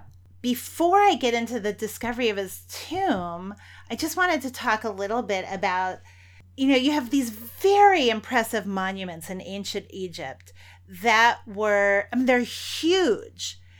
And you think that these are, how could they be lost? How could we not know they exist? and then have them discovered in the in the 18th century but following the sort of fall of the ancient egyptian empire and you know then the conquest of alexander the great and then the roman empire you see the arab conquest in 641 and it's only the Christian Egyptians, the Copts, that keep alive the ancient language. The Copts are actually hiding in many of these temples during the Arab conquest because they were persecuted huh. at that time. And what you see is that both the Christians and the Arabs ha- are really offended by this the, this uh, polytheistic concept and by the representations of gods. So they where they've hidden, they've actually chiseled out the faces of the gods because it's offensive when you're you know you're bringing this. I mean, it's not so new by the by the seventh century. Christianity is not new anymore but they they made those temples their safe places and with uh, the rise of islam those places are really abandoned and you know sort of eaten by the desert hmm. So we don't really think or hear much about ancient egypt until the time of napoleon when napoleon conquers egypt and french archaeologists and engineers begin to find these wonders. So in 1799, the Rosetta Stone is found, and the Rosetta Stone is a trilingual stela that has Greek, hieroglyphs, and Demotic texts. So, because they knew Coptic and Greek, they were able to figure out what in the world they were saying you know on the walls of the temples and in the tombs and it's quite remarkable to go to these places and all the walls are covered with hieroglyphs. Um, and they're really telling stories. If you think about, I mean, I really likened it to middle aged churches where people are not literate. So you tell the story with the tapestries and with the frescoes and the paintings. I know you know they didn't have a Bible in front of them. Mm-hmm. Yeah. Very similarly, they're telling the stories on the walls of the temples and also on the walls of the tombs. And I'm not sure how many of the people could read all the hieroglyphs, but they're representative in a completely different way, of course, than English letters are. So in 1822, it's Jean Francois Champollion who is able to decipher the Rosetta Stone. And that really opens up a, a period of discovery, but also of I would say Western conquest and uh, and really Western looting of these ancient sites. So that's sort of a political comment. And you see yeah. that there are obelisks and there are pieces that belong that are from Egypt that are literally lifted up and brought to the British Museum, to to Berlin, to France.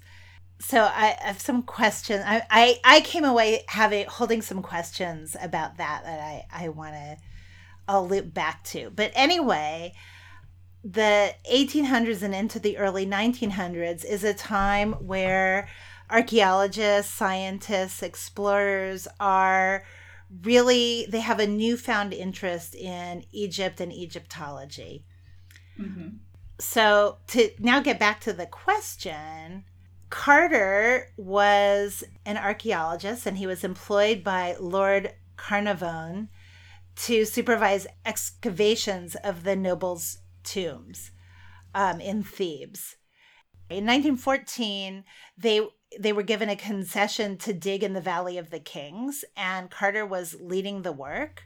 They were interrupted by the First World War, and during that time, Carter spent the war years working for the British government as a diplomatic courier and translator, and he resumed his work toward the end of 1917.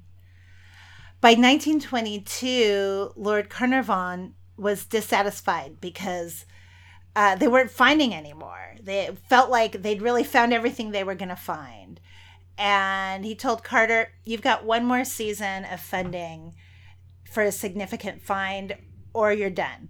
But Carter was convinced there was something else there and really lobbied to continue. He returned to the Valley of the Kings and was investigating a line of huts that had been abandoned a few years earlier. And the crew's clearing huts and debris.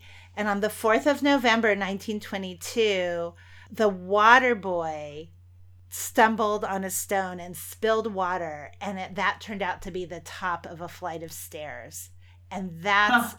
what made it clear that there was something underneath. And they started digging and found a tomb that had been untouched, and that was King Tut's tomb.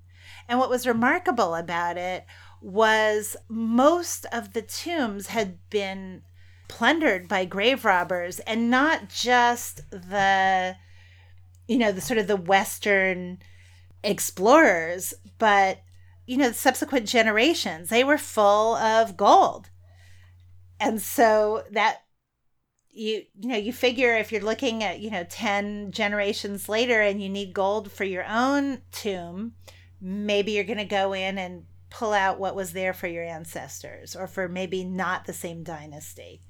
Carter was able to dig out the steps. The the doorway had cartouches, and the cartouche is sort of an oval shape with hieroglyphs in it, and that's how you know it's a name. Mm-hmm. Um, and only the royalty had cartouches. On the 26th of November, he was able to get in through the doorway, and it says, uh, with Lord Carnarvon and his daughter, Lady Evelyn Herbert, and others, using a chisel that his grandmother had given him for his 17th birthday, he was able to peer in by the light of a candle and see that many of the gold and ebony treasures were still in place. Hmm. He didn't know at that time whether it was a tomb or merely an old cache, but it took three or four years to go through the whole thing, and there were just so many treasures. Months were spent cataloging the contents, and on 16th of February 1923, Carter opened the sealed doorway and found that it led to a burial, burial chamber, um, and he saw the sarcophagus of Tutankhamun. And it's considered to be the best preserved and most intact uh, pharaonic tomb ever found in the Valley of the Kings. Uh, the discovery was covered by the world's press, and that's the story. Most of the artifacts went to the Egyptian Museum in Cairo, and some went, of course, to Britain. And this is sad. Despite being involved in the greatest archaeological find of his time, Carter received no honor from the British government. Huh. Um, in nine, I know, but he made it to be a Jeopardy clue, and we've never heard of Lord Carnarvon. yeah, So there you go. that's what it's really about. That is absolutely what it's really about. The study of King Tut's tomb really has excited people and illuminated the imagination of so many. Uh, there's the tomb, the the artifacts, and a you know a smaller museum showing has made tours certainly in the United States, around the countries. Uh, even when I, I had a, a layover in London and there were uh, posters for King Tut, it still very much captures the imagination. And just, I wanted to finish by saying that really the question of who are the legitimate inheritors of these ancient Egyptian artifacts and colossal buildings and history is really a question for me. Mm. The I asked our guide whether or not the Egyptians of today feel a, um, a historical connection with ancient Egyptians. And his answer was no. They really are not connected. They don't share a narrative. There's no narrative that ties ancient Egypt to modern Egypt that was really broken by mostly by the Arab conquest. And the Egyptians of today are inheritors of the Arab conquest. There is really an open question about places like this uh, where there are treasures of antiquity and there are, you know, civil strife. And how are those preserved? So I personally have mixed feelings. On the one hand, it feels like stealing that the British and the French and the Germans took pieces of Egypt and brought them back to Western museums. Mm.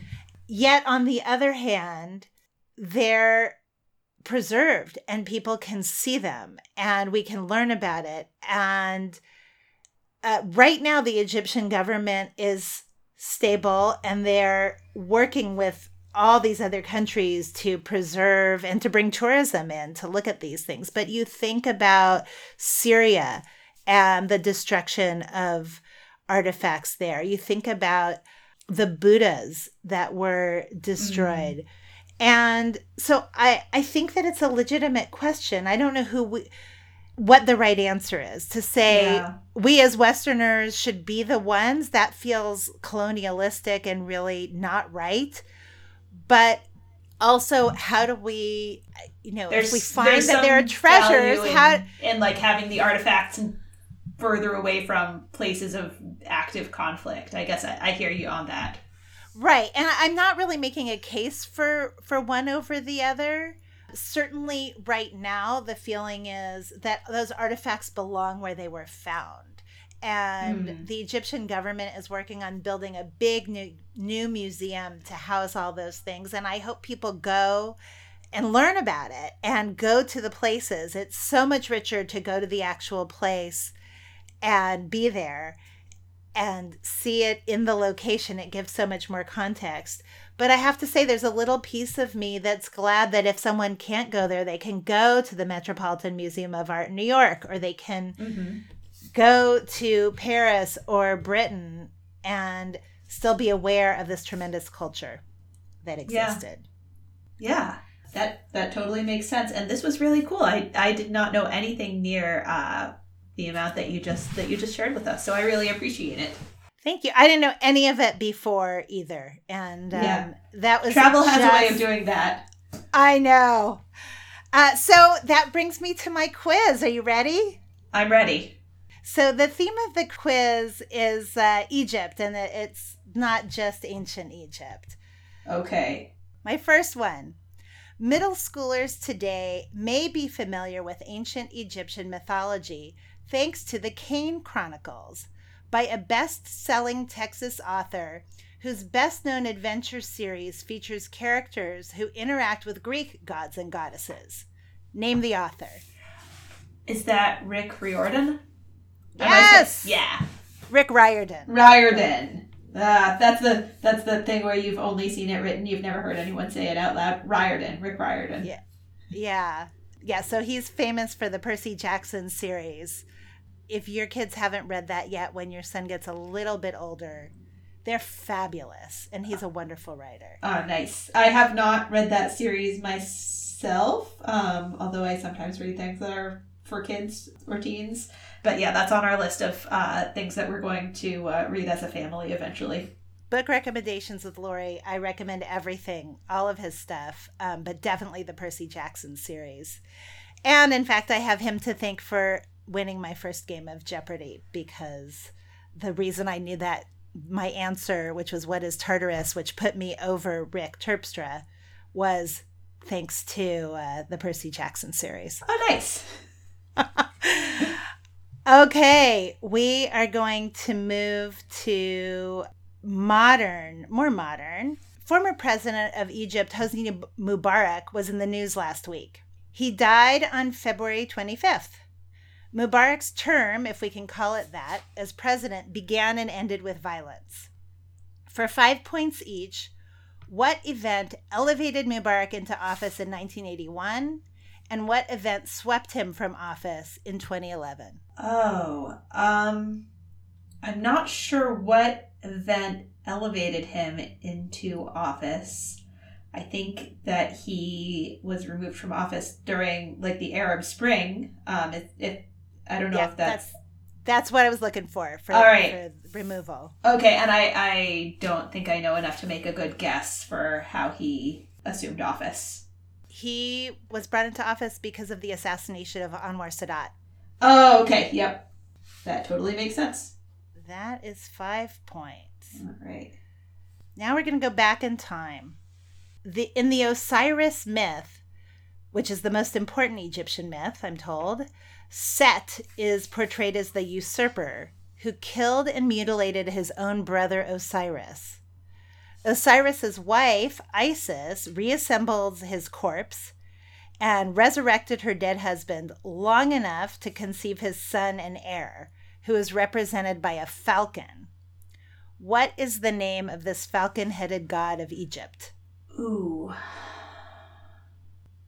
I have a guess. I'm not very confident. I feel like I'm gonna. I feel like I'll be wrong, and then I'll groan when you say the right thing. Um, is it Ra? Uh, no, Ra is No. the sun god. Ra's the sun god, right? All right. Who is it's it? Horus. Oh, Horus. Ah, okay. Yes. Of well, at least you felt like you did know it. That means the question is not too crazy.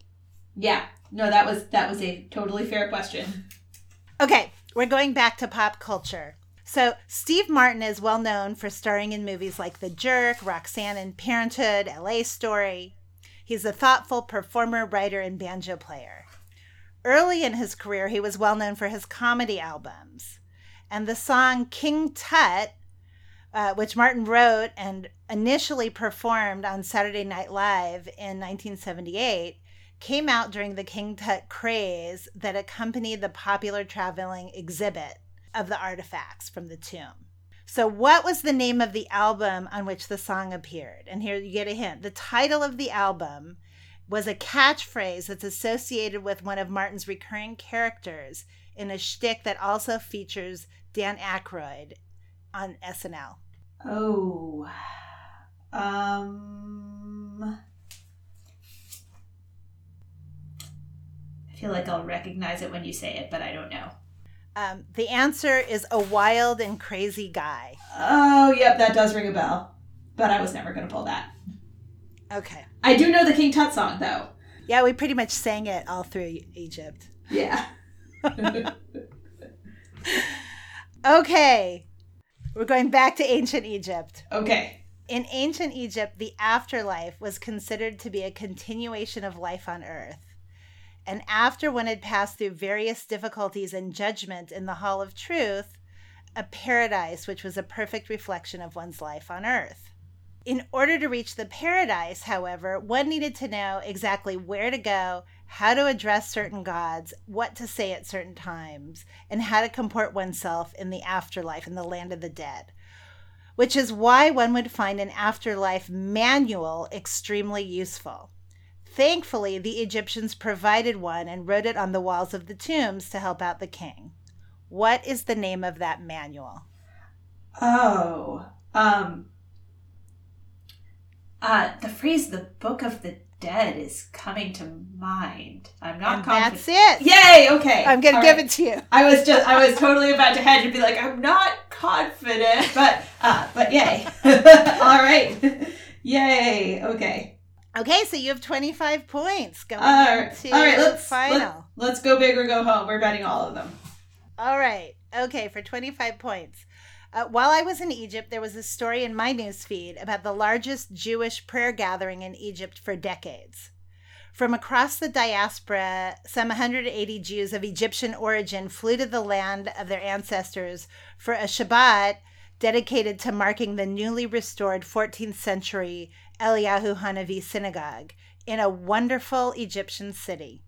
Name the city.